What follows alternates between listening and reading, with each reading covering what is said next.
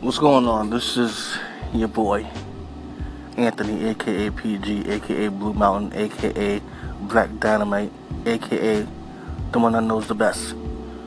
And this is another Rise Above podcast episode where we're going to discuss Trump is Wildin' Part 2. Yes. This dude says that there isn't no climate change no shift in the climate or whatever. Meanwhile, before the eclipse in New York, it was hot, it was humid in the morning times, about in the 80s, then in the 90s. And once the eclipse came,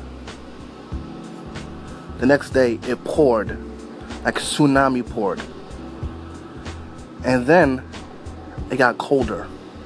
I'm talking autumn cold for those of you that lived in New York for many years as I have, you would know the difference in the seasons of the weather from summer to fall. Because in the autumn time, the morning would be like 69, 68 in the 60s. Then in the afternoon it'd be in the 70s. That'd be the high. so that's what's going on right now as we speak. It's cold this morning for this for a summer season. It's cold. I'll have the sniffles. My boy has the sniffles. No SpongeBob. And meanwhile, we have a president that talks about, oh, there's no climate change. There's no climate shift. We don't need to be in the G20 Accords because America is great again. That has nothing to do with the weather, pal. Nothing at all. Nothing. I believe now more than ever we need to bind together as a nation to rally with other nations to resolve climate change because it's only going to get worse in our climate if we don't band together and get things going for a better society for all of us, for our children's children. Another reason why Trump was banned in part two. sorry. What are we still doing in Afghanistan? Why is he sending more troops into Afghanistan? Meanwhile, in his tweet back in 2011, clearly states that our troops don't belong in Afghanistan. Need to pull all of them out but you're sending more troops in. For what? Them poppy fields ain't going nowhere. Why are we guarding poppy, field, poppy fields for? Opium fields. My apologies. Why?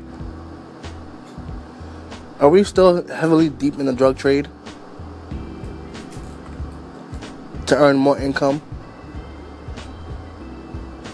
That's my question. You guys can answer that. Could call in, ask that, ask that. I mean, answer it. Let me know what you think. And if I'm wrong, please tell me I'm wrong. Come with some truth. Because I don't fact check everything. Shout out to Rapaport for the I Am Rapaport Stereo podcast. Michael Rapaport and G Monetti always ready. Shout out to them. They inspired me to not fact check myself. I'm not gonna go digging. That's for you to decide to do. So yes, please call in, like, comment, subscribe. Tell me your thoughts on all this. If you feel a climate change, you let me know too.